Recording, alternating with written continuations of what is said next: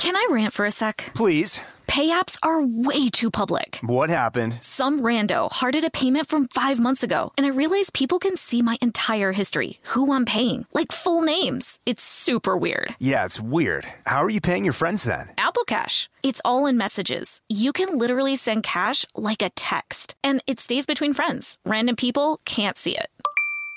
Did you just pay me a dollar on Apple Cash? Shh. Services are provided by Green Dot Bank, member FDIC. Terms apply. Hey y'all, Darius Rucker here. You know, a lot of people ask me, what inspires your music? And one of the big things is a strong sense of place. That's why I love my home state of South Carolina and want to share the awesome things it has to offer. From the beautiful mountains down to the sunny coast, it's got it all. Not to mention two of my personal favorites great golf and amazing food. Come see why I love this place. Visit discoversouthcarolina.com.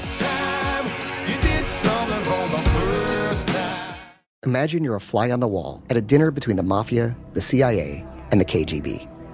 That's where my new podcast begins.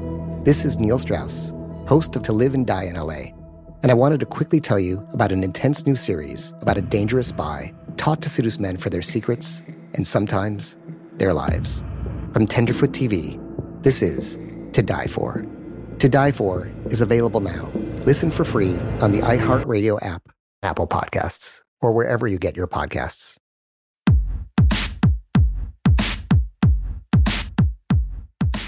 Hey, this is Annie, And Samantha. and welcome to Stuff I Never Told You, a production of iHeartRadio.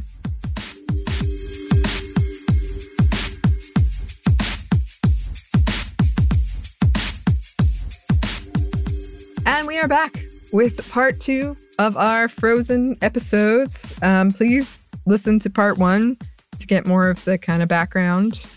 Uh, and this one, we're going to be talking about uh, some of the themes and legacies and things like that. Because this movie uh, was huge.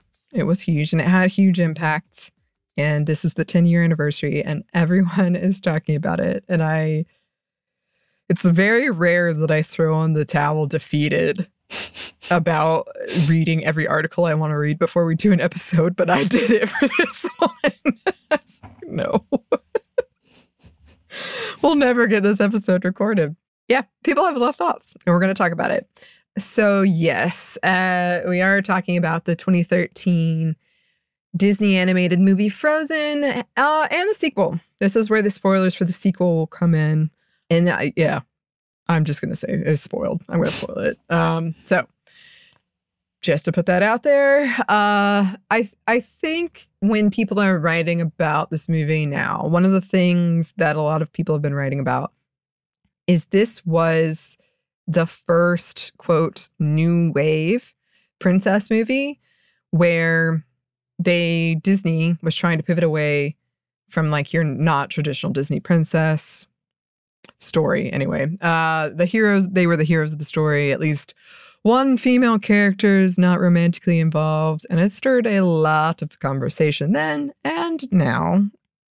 But I I have I have a whole thought about this at the end, but I don't think and especially in like interviews I've read with Jennifer Lee like it's not like they were like trying to make a feminist movie. They were just trying to make a movie that wasn't like all about men. And that's kind of the thing. That's kind of what we're talking about. um, when all these other movies came after it. So, some of the big themes in Frozen are first sisterhood. Uh, as I said in part one, they weren't originally sisters in the first script. They are not sisters in the fairy tale. But they decided to make them sisters to give them a more complex relationship. And they a lot of people said that was the key to making it work because a lot of their first scripts, as we talked about in the last one, did not work. Mhm. Basically, like no one connected to Elsa. No one really was sure what Anna was doing there. Uh, so uh, making them sisters helped fix those things. And then making Elsa sympathetic and not the villain helped make the story more compelling. And I do remember when I saw this, and I'm going to talk about this at the end, but like, I remember thinking finally when the true, the act of true love was Anna choosing Elsa over Kristoff, her maybe true one true love. Uh, because, you know, we're kind of set up to believe that movie does a very good job about setting you up to believe like that's it. This was going to save her life. But she chooses Elsa instead, even though, as far as she knows, she'll die. And that's the the act of true love. And I remember being like, finally, they did it, where it's not like a dude kissing a woman who might be comatose, right, to save her against life. her will. Yeah, no knowledge, never have met, possibly. no consent, all fine. Yeah, like uh, yeah, I just that's what I that's the main thing I remember thinking was like, oh, okay, good. And I remember Jennifer Lee said that like she the, one of the things she said was the original story felt too much like you you have your evil witch and your young heroine and the two women and they're against each other and it was like done. We've done that. Let's do something else. Right. And and so that was that was a big theme in it was that the bond between Anna and Elsa. Also, I have written a story where the plot twist is exactly this. And it's one of my favorite things I've ever written. One day I'll read it on here. Uh, but I was like, yes, finally. Um, I do also think there's a, around this time is when we started seeing. I think this was when a lot of criticism was happening about older Disney movies, uh, princess movies. And so Disney was trying to be like, she's not your regular princess. Look at her hair. She's a mess. She likes eating. like, so they did have a lot of that with Anna. She's clumsy. She's very clumsy princess, which I feel like is a very we've talked about that with like Mary Sue's or the, the very tropey kind of Twilight, like the mm-hmm. the sort of mm-hmm. oh she's quite clumsy. Mm-hmm. But they do Elsa and Anna do spend most of the first movie kind of separated with Elsa feeling like she's dangerous and she'll hurt Anna again. But Anna's always kind of like trying to repair this relationship or maintain this relationship. She's very supportive. When you go to the second one, Elsa relinquishes her crown to Anna, um, who she believes is a better leader. Uh, Elsa and Anna are sort of like the bridge between nature and civilization, and Elsa chooses to stay with nature and she abdicates the throne. But she's very like, no, you are you are the better choice for this. You you were the one who should be ruling. And this is sort of like jumping the gun to something else we're going to talk about, but here's a quote from Medium. The last point I want to make about the queer themes on both films is the importance of Anna. Much praise was given to the first film for featuring a central love story between two sisters, which is valid, but it's also important to mention that Anna loves her sister no matter what. Anna was the one hurt when they were children, but she never for a second blamed Elsa or asked her to hide her powers. If Anna loved Elsa despite her ice powers, she probably wouldn't have had the power to save Elsa in the first film or to do the exact same thing in the second one. Anna's love for her sister is unconditional, in essence, true love. So, yes, there is a big queer element to both of these we get to in a second. Uh, but I guess it kind of brings us to the romance theme of this whole thing because like i said this is a, it's an interesting thing when you're watching a movie and it's like making fun of all of the other tropes in disney movies but still like doing the thing but they did question love at first sight because when you i mean the first time i watched it i was like oh yeah it's just like a disney movie for her to right. fall in love immediately with this right. guy why, why am i going to doubt that for a second but then you have Elsa being like, no, you just met this guy. And then you have Kristoff being like, no, you just met this guy. Which, by the way, didn't she just spend like one to two days with Kristoff as well? Yes, so... but they did, but they did not. they did not get married for many, uh, maybe years. I don't know how long it takes place, but for a while. That's the same thing with uh, on the ones. They're trying to plan their wedding and they keep postponing the wedding.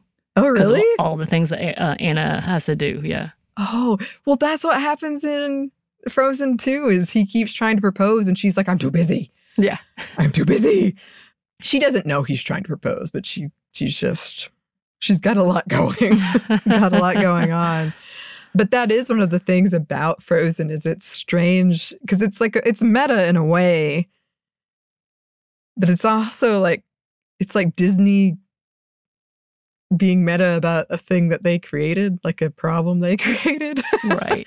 Well, Menzel was in another movie, Enchanted, that did the same thing. That did that made fun of that thing too.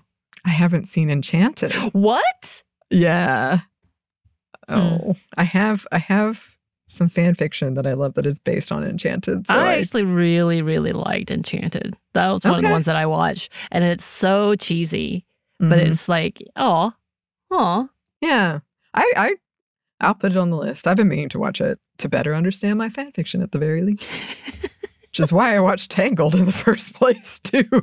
well, like like when we talked about doing my big fat Greek wedding, you were like, it'll help me understand my fan fiction. it will. I'm very excited about it. One of my very favorites. I love it. yes. Yes. But that is one of the things that people talk about a lot with this movie uh, is like, you know, Anna falls in love so quick uh, with Hans, or she thinks she does, and then Kristoff.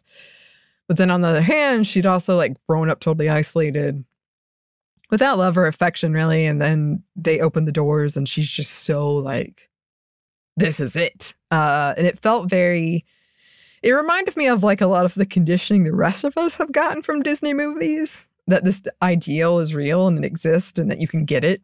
Cause she is like immediate. Immediate. immediate. I did find it uh, interesting in terms of a Disney movie that the traditional love interest is the villain. Um, and a lot of men wrote angry pieces about this. Uh, LOL. You can find if you want a good That's chuckle. they were like, ah, never would he do that. Like, really. I like that. I know.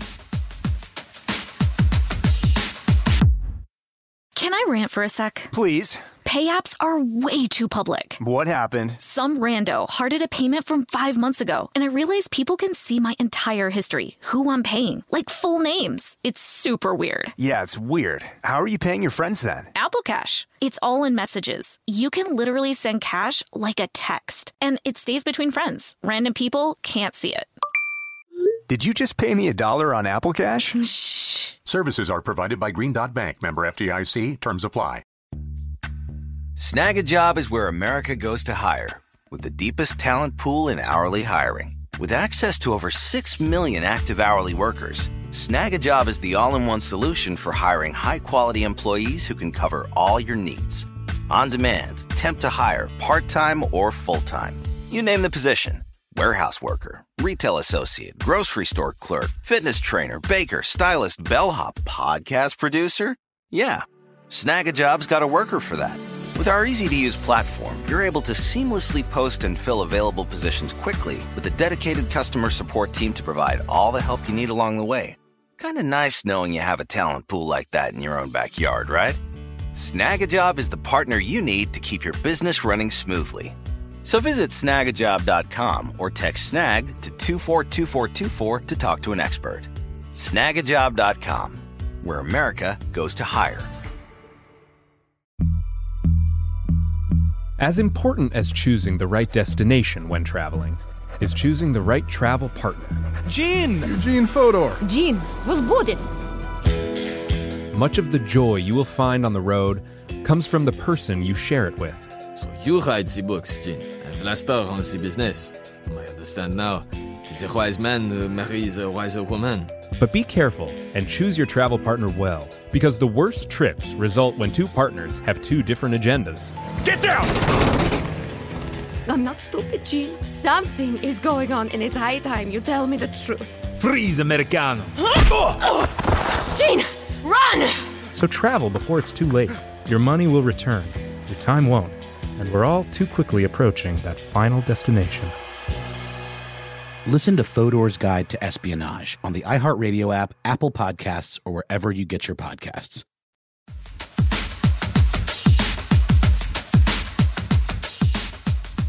So I actually hadn't seen Frozen in a while. And I made this outline before I I rewatched it last night, but the song "The Fixer Upper" I was like, oh, okay, I'm gonna have a lot to say about this because it's essentially like the family's trying to fix you up. They're trying to f- fix everybody like you're a fixer upper, and I was like, okay, sure, I'm gonna get real mad about it. It's more just they're kind of like, eh. I thought it was gonna. I guess I thought it was gonna be much more. You can get in this relationship and fix him. Right. But they actually have a whole line about like you can't do that. right. They do. They talk about that completely, saying like, no, that's not a thing. You can't change him. But Right. Love it. Yeah.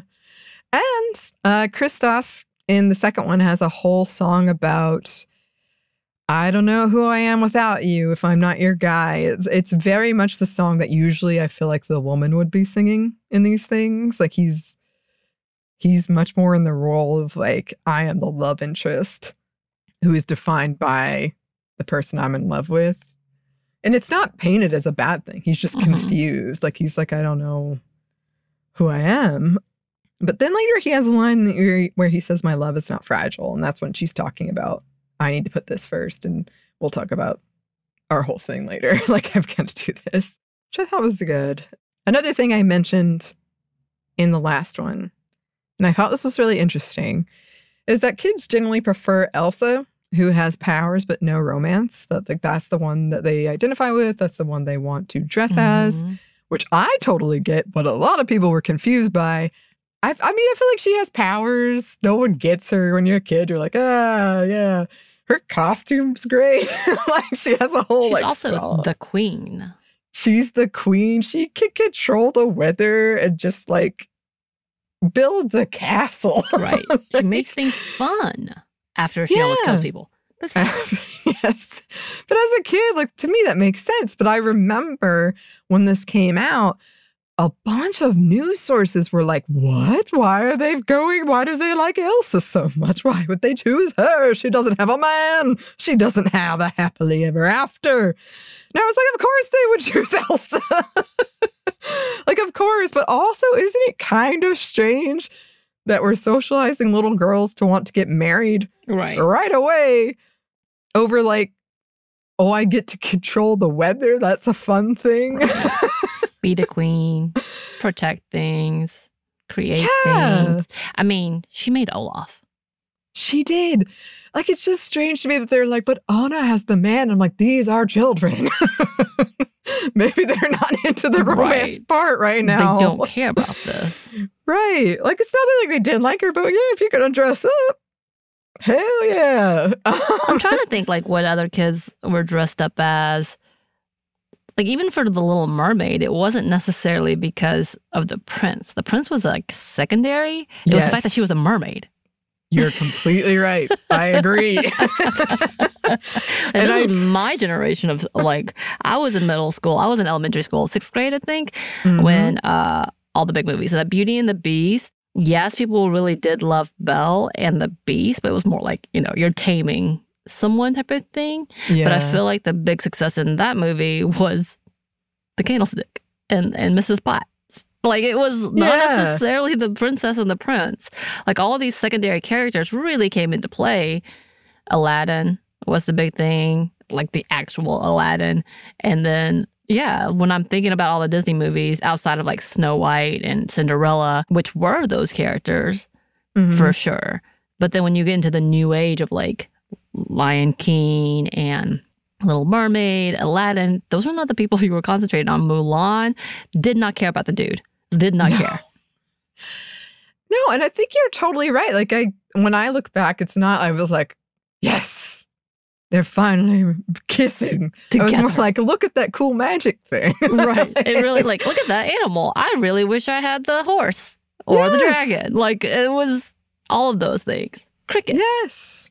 Which I think I mean, I makes bet the most dressed up character in Mulan is the matchmaker, though. I, I really think it's true.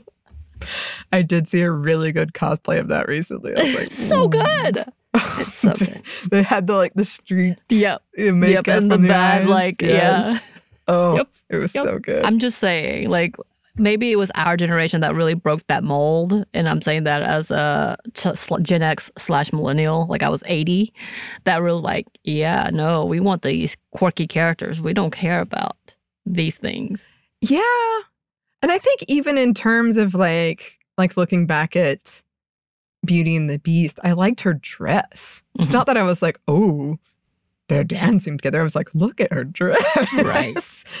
Which, you know, it's definitely still those messages are there of like, oh, get married, Sure. this is your thing. But it's not, I don't think that's really the big thing I took away. I was more like, wow, Right. look at the magic talking things in her dress. It's so Right. pretty. Well, again, back with Beauty and the Beast, she was getting away from the ideal man who ended up being a punk. But like, you know what I mean? Like, it wasn't. Right. She wasn't searching for a man. She could have had a man. Right. Yeah. Mm. It's true. And it, but it it was really funny honestly to go back to these articles that were so perplexed. Like why are they so choosing Elsa when she didn't even get a man at the end? I'm like I feel like it's pretty obvious. Right. but but uh, Lee uh, said, uh, Jennifer Lee, who was like co director, co writer, and also I think this is one of the first Disney movies. I could be totally wrong, but I'm pretty sure this is one of the first Disney movies that ushered in a new age of having the two directors. Mm.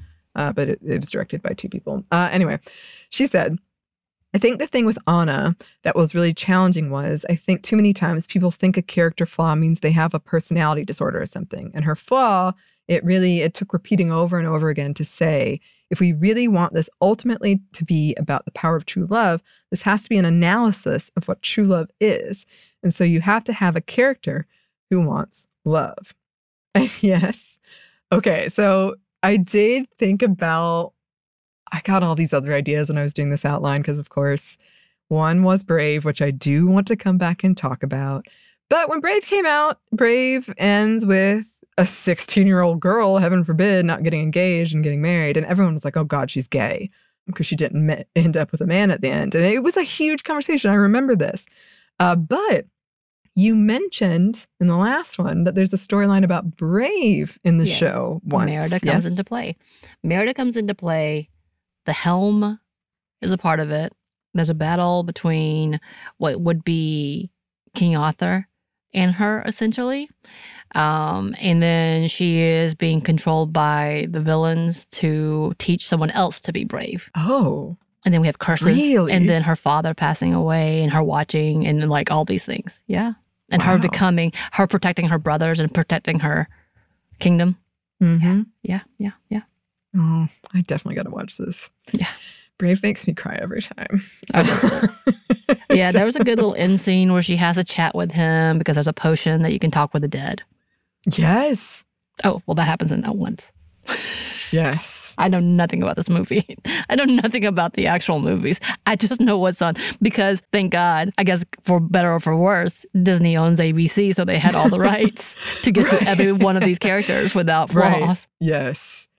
Well, if I had a different podcast, um, we would talk about the Pixar multiverse theory, but in Brave, she goes to see this witch Mm-hmm. who uh, can make these potions, but she's supposed to be the witch, is the child Boo from Monsters Inc., who is desperately trying to find a way back to meet the monsters again. And she starts the whole thing. Aw. Um, yeah. Now, I will say, I think my favorite Pixar movie outside of Mulan is Monsters Inc. I love Monsters The two of them are my. I will watch. Oh, and Ratatouille. Ratatouille is my go-to comfort sad movie. Yes.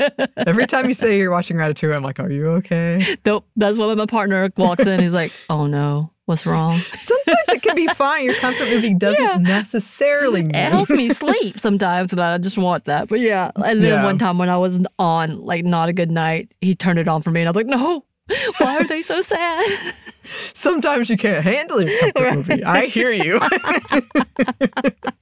I hear yes, you. so yes, of all the movies, those three are probably my top. Like Ratatouille is my comfort. Monsters Inc. I think it is sentimental and really sweet, Yeah. and it does make me a little sad. And then Mhm. Mulan gives me like, oh, representation. That's all I had. Has nothing to do with me, but I still love it. yes. yeah. Well, oh gosh.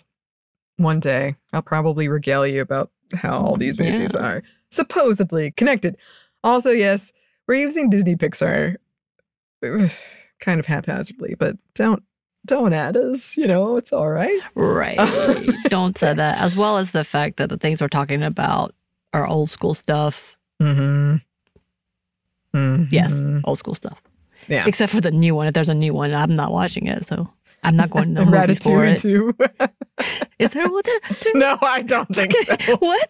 I like the panic I just saw. you- well, I don't want to watch it. I don't like sequels to cartoons. Yeah. Sorry. Well, animation has just said that they're going to stop doing it because usually they're not successful. Yeah, didn't they do like 10 of them for Monsters Inc. and then 10 of them for Aladdin? You're like, just Yeah. stop. Just stop. I am. I've seen a lot of them. Mhm. but Frozen 2 was a success, like monetarily. Okay. But that does bring me kind of to our next point.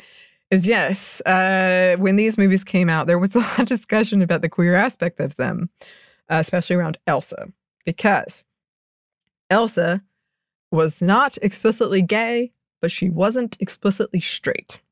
And it caused all kinds of headlines, um, plenty of ultra conservative ones that claimed this movie was indoctrinating their kids. And like, again, she just didn't end up with anybody. I don't know what you're talking about. And there's a lot of line. I mean, it's all up for interpretation, but there's a lot of lines, especially like when the second one came out, where people were like, okay, wait. Hans has this line in the first one where he says, No one was getting anywhere with Elsa, where he was talking about trying to get the throne, like marry her and get the throne. And he says, No one was getting anywhere with Elsa. Some people do think that maybe she's Ace, or maybe she's Aro, or maybe she's Aro Ace. Uh, but nothing has been confirmed, and she's just mostly like not sexual, which is different from Ace. Right. See, I just assume she's going through some. That's the least of things that's on her mind. Like, Me I don't understand why we have to read into it. Why do we have to assign her a thing? Let her just be. Me, I agree. I will say again, with my interjections about once, they also don't try to find her a man in that. It's about sister, trying to find her sister. Yeah, which is what the first one was about. like it was their relationship mainly. Um and that was a big deal at the time, unfortunately, that it wasn't a love triangle. Like Elsa and Anna aren't fighting over a guy, Mm-hmm. which is how it normally would be. Some people do point out she was Elsa was literally closeted, as in she was hiding in the, the closet, her room most of the movie. uh, here's a quote from Vox. In particular, San Diego State University professor Angel Daniel Matos, who studies the intersection of queer narratives and children's literature, wrote a January 2014 article in which he argued that considering Elsa via the lens of queer literary theory made a lot of sense. Matos wrote, Queen Elsa is approached by some viewers as a queer or gay character, not only because she doesn't engage in a romantic relationship in the film, but also because she is forced by her parents to suppress and hide the powers that she is born with. Although the movie implies that her parents desperately try to conceal Elsa's powers because of the danger that they impose to herself and to others, this does not justify the degree to which they prevent Elsa from having any human contact whatsoever. Furthermore, the fact that Elsa's parents view suppression and isolation as solutions further emphasizes notions of the infamous queer closet. So, Elsa, because she was at one time meant to be Frozen's villain, exhibits lots of traits that we associate with LGBTQ characters, rightly or wrongly. She isolates herself from society. She has strange, barely understood powers. She lashes out at those who would drag her back to the mainstream. She's kind of like one of the X Men, and the X Men have always welcomed queer readings as well. Critically, Elsa isn't the movie's villain. Her love for Anna and Anna's love for her is what saves the day by the end of the film. And she learns to revel in her powers once she discovers that she can control them through love. Aw. Elsa fears what makes her different, and she's encouraged to do so by her parents. But she ultimately embraces that difference and is happier for having done so. A queer reading of the character all but suggests itself. Lots of fans thought so too, and in 2016, a hashtag give Elsa girlfriend briefly became a Twitter sensation, which I remember.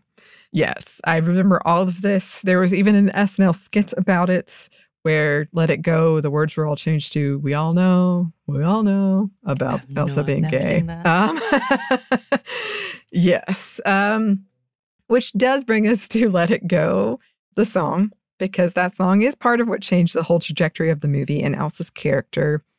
Allegedly, Kristen Bell was the one that was like, it needs to be a power ballad. Here's the title. Because it's all about like self realization, empowerment, self acceptance. I don't care what they're going to say. She has those lines about like conceal, don't feel, but now they know. Um, and as she's singing this, she is having a transformation. She's taking her hair down. She's staying off the ground. She's changing her dress. She's building a castle. Um, it's a very like transformative moment. I did read a cool quote about how it did become kind of a queer anthem. Oh, really? But I read a, a quote about it about like, this is like the hit song. No one's to accept me. And then the second one, that song is like the, but maybe I can love me anyway. But anyway, here's a quote from Medium. While Let It Go is notable for many things, the Oscar winner is the most popular song Disney has released since its 90s Renaissance period. It is, almost by first glance, a coming out anthem. Whether you see it as Elsa coming out as lesbian or as a mutant, Elsa's renouncing a life of hiding and pledging herself to being open about the things that made her different. If the plot of the first movie is looked at through the lens of a gay allegory, Elsa realizes as a child that she is different, is traumatized when she realizes that her differences could be harmful to her family, and she shuts herself off from them while committing to hiding this part of herself forever. She loses control in a moment of extreme pressure, accidentally outs herself, and runs away, deciding that it's better for her to be alone forever. Anna, her accepting sister, ultimately saves her with her true love, and Elsa rejoins society, having accepted that her powers are here to stay. Remember that. But then in the second one, yeah, they there's like this song that Elsa's hearing that's calling her away, and she keeps trying to ignore it. She keeps trying to hide it. Uh, and eventually she does answer it. She does follow it. But in that song, she's talking about like what she's been waiting for her whole life. Uh, the song is called Show Yourself. Uh, you don't have to hide, step into your power. And then at the end, Elsa cries. She starts crying when she sings I Am Found. So, like I said, this it's seen as sort of the if this if Let It Go is the all right, fine. then this one is the like, okay, I can like love myself. So here is another quote from Medium. While again, one could look at the end of Frozen as she's happy now, Frozen 2 shows that there's still lingering doubt and anxiety that Elsa feels. Sure, everyone knows now, but she's still afraid that she's going to screw something up. She tolerates her powers, she doesn't appreciate them. She likes herself, but she doesn't love herself because she's still hung up on that unusual part of her biology. Okay, so yeah, in the second one, she is hearing this call. It is a woman who's singing to her, like calling her to the great unknown. She meets a young woman in the forest after answering the call named Honeymaren, and they share a conversation that is very similar to the one that Kristoff and Anna share in the first one. It's the same scene, it's kind of the same vibe. But then Honeymaren is like not really there again until the end when Elsa, because Elsa kind of runs away. um, but Elsa does choose to stay in the Enchanted Forest at the end. But yeah, I mean, also like to your point, it could be there's no romance, but also, yeah, ace people do exist. And also a reminder, because I saw some headlines where I was like, hmm, ace being ace is gay. like if she's ace, she's still gay. I mean, to this whole point, like I can see for those who are just trying to find representation, like this level of like needing this, and that's understandable, and I get that too. Mhm. And like, yeah, though, if you really listen to that, maybe you could, and that's amazing. If that works for you, then that's exactly what it is for you. You do that. Uh, Yeah. But also, if they're paralleling the uh, Anna and Kristoff line, I mean, that would make reason to be like, oh, here we go. This is the love plot. Right. Yeah, no, I don't want to make it sound like I don't, because I totally get it. Right. I absolutely get it. I have done this with less, where I'm like, they're definitely together, or like this she's definitely gay. I'm not trying to make it sound like that at all. I think I mean I think it's a question of more representation. If there's so little, you're looking for like Any- anything. Right.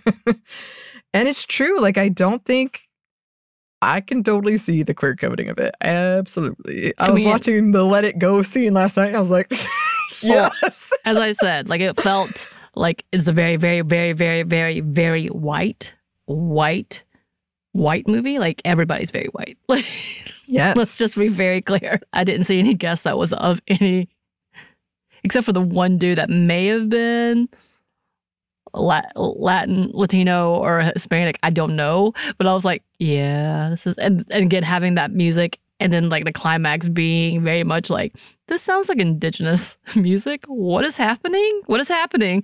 So like finding, trying to find representation in that movie is nice. I get that. Yes. well, we're going to talk about that more in a second.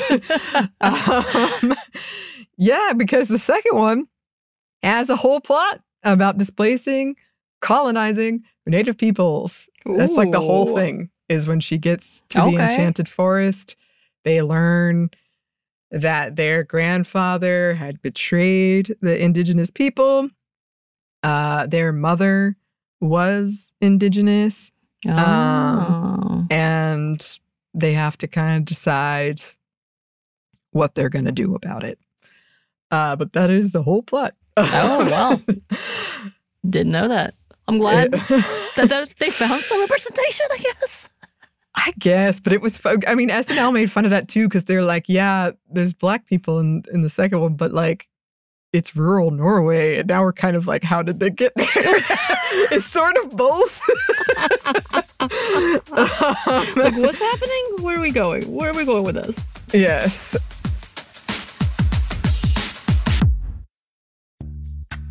Snagajob is where America goes to hire, with the deepest talent pool in hourly hiring. With access to over 6 million active hourly workers, Snagajob is the all in one solution for hiring high quality employees who can cover all your needs. On demand, temp to hire, part time or full time. You name the position warehouse worker, retail associate, grocery store clerk, fitness trainer, baker, stylist, bellhop, podcast producer. Yeah, Snagajob's got a worker for that. With our easy to use platform, you're able to seamlessly post and fill available positions quickly with a dedicated customer support team to provide all the help you need along the way. Kind of nice knowing you have a talent pool like that in your own backyard, right? Snagajob is the partner you need to keep your business running smoothly. So visit snagajob.com or text snag to 242424 to talk to an expert. Snagajob.com, where America goes to hire. If you want to level up your marketing and business knowledge, then look no further than the Marketing School podcast hosted by Neil Patel and yours truly, Eric Siu. It is the number one marketing podcast in the United States and number 15 on business in the United States.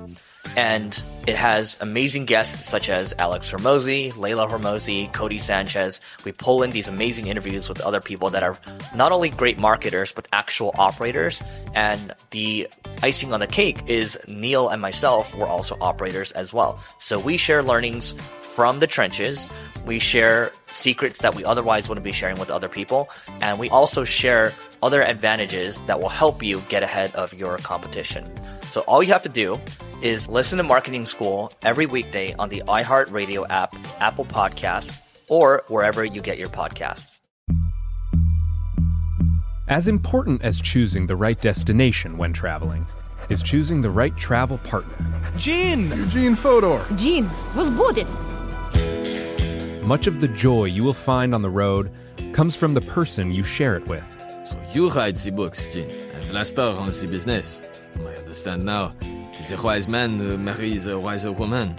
But be careful and choose your travel partner well, because the worst trips result when two partners have two different agendas. Get down! I'm not stupid, Gene. Something is going on, and it's high time you tell me the truth. Freeze, Americano. Gene, run! So travel before it's too late. Your money will return, your time won't, and we're all too quickly approaching that final destination. Listen to Fodor's Guide to Espionage on the iHeartRadio app, Apple Podcasts, or wherever you get your podcasts.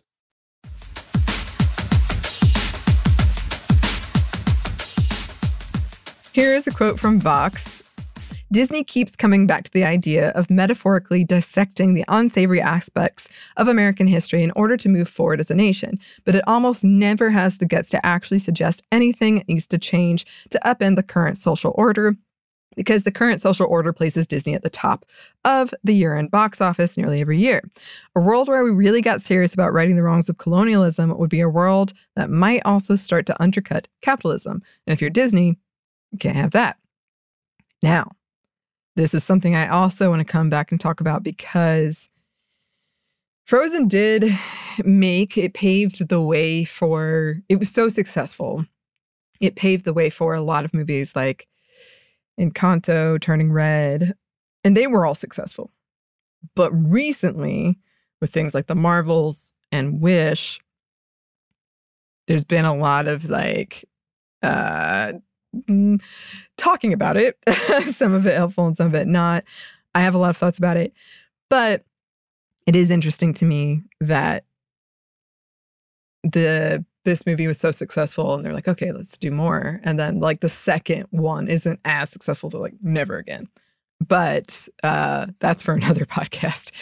Also, um, I read a lot of stuff about why they haven't made Elsa canonically queer.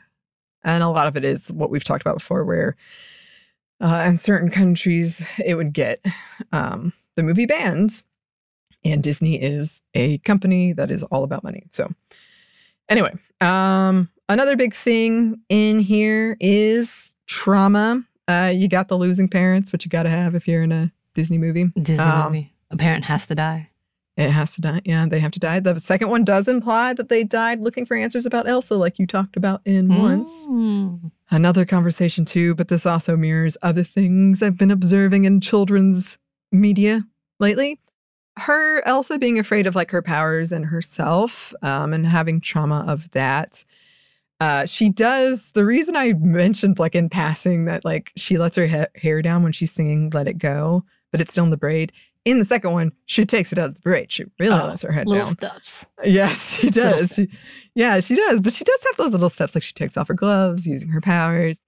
And there is a theme of mental health with Elsa that I read a lot of articles about, about people resonating with that. I resonated with the open, closed door metaphor.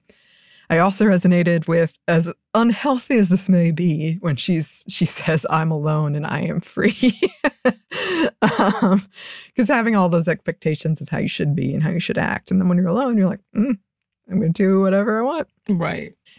But yeah, uh, just briefly to end on the legacy of this, it did, it was a catalyst for Disney specifically of moving away from male oriented stories and making way for non romance stories in children's movies. Uh, Moana Encanto turning red, which I do want to come back and talk about Moana for sure. Lee was very outspoken about how the marketing barely featured Elsa and wasn't very woman centric. She was very outspoken about being a woman director and like pushing for these things. But that they kind of were like, well, we wanted to keep Elsa a secret. And I was like, but Elsa's sort of the whole Right. she was the character. It's the same thing they did with Star Wars. We're like, Rey, we wanted to keep her secret. I was like, why? She's like the main character.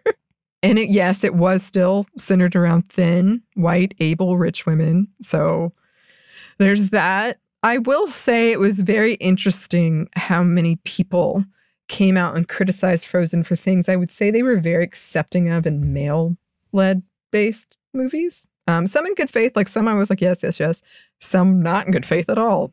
There was a much shared article about how Frozen was false feminism. And I read it. Uh, and then there were a lot of counter articles about it. And I read a bunch of them. And what I'll say was it sounds like they were both saying the same thing uh, that Disney could do more. Honestly, that's exactly what it sounded like. Um, Mhm. A lot of them were doing that thing that makes me a little uncomfortable where they were almost unfeminist in their feminism, like Mm. kind of shaming mental health at one point. I was like, oh no, I'm not, Mm. I don't like this. Mhm. And here's like maybe my hot take. I don't think it really is, but maybe. Um, but it feels like everyone had a lot more to say about the feminism or not of this movie because it had two female leads and one of them didn't end up with a man. When I feel like that should just be normalized and not necessarily some feminist statement. Right. Like I want it to be feminist. I hope it is. I hope it's intersectional, but I don't think that that in itself should be like what? right. um, like when I saw it, I don't remember thinking like, wow, so feminist. I remember thinking like, oh God, they finally did something different. Like, oh, I like the song or what. Like, I don't remember. And I don't think it has to be that. Like, I, I just, I, um, and I did, like I said, I, part of the premise does rely on us as an audience buying into the Disney fairy tale of true love and true love's first kiss in a very heteronormative sense because they know that that's what all the movies they've made have done. Right. And this was different. Right. So I just, like a lot of the stuff, I did read so much about this. but a lot of it, I just felt like, you know, maybe it was just a movie about two sisters and it's not like this, you're making it into this huge thing. right. Two sisters who aren't rivals.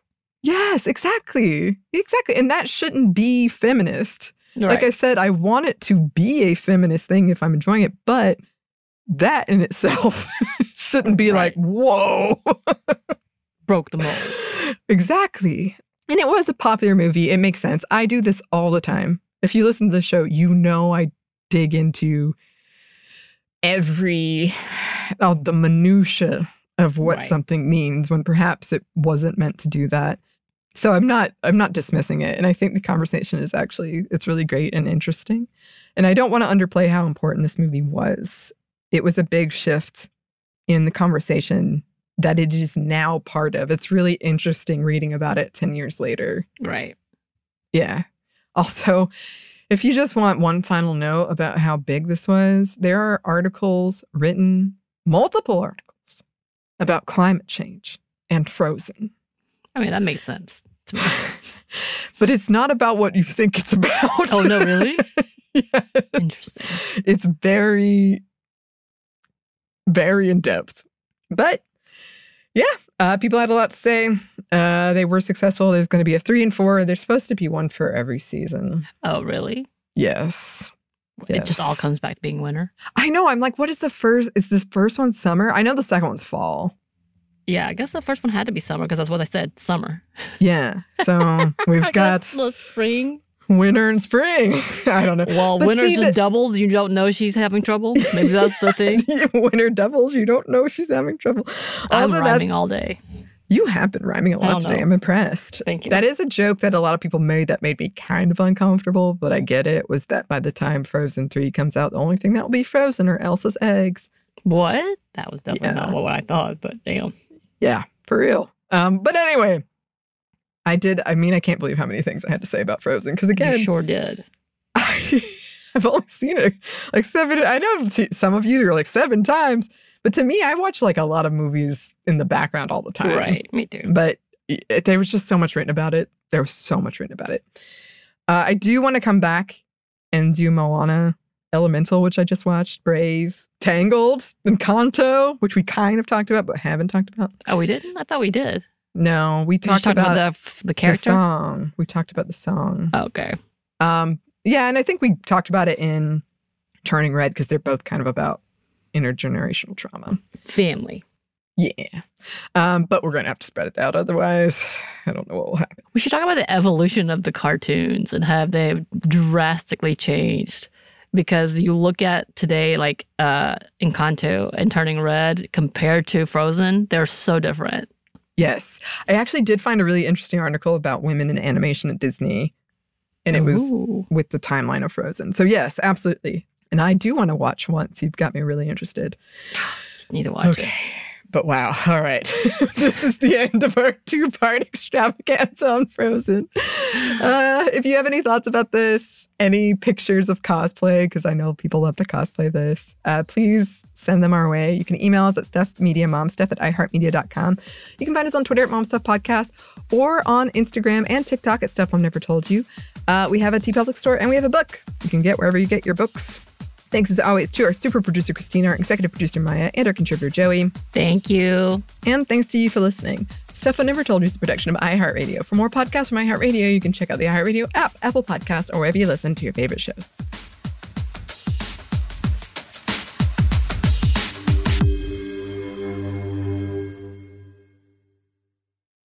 This episode is brought to you by PNC Bank, who believes some things in life should be boring, like banking. Because boring is safe and responsible, level headed and wise. All things you want your bank to be. You don't want your bank to be cool or sexy. Sexy is for 80s hair bands, not banks. That's why PNC Bank strives to be boring with your money so you can be happily fulfilled with your life. PNC Bank, brilliantly boring since 1865. Brilliantly Boring Since 1865 is a service mark of the PNC Financial Services Group, Incorporated. PNC Bank, a National Association member FDIC. Imagine you're a fly on the wall at a dinner between the mafia, the CIA, and the KGB.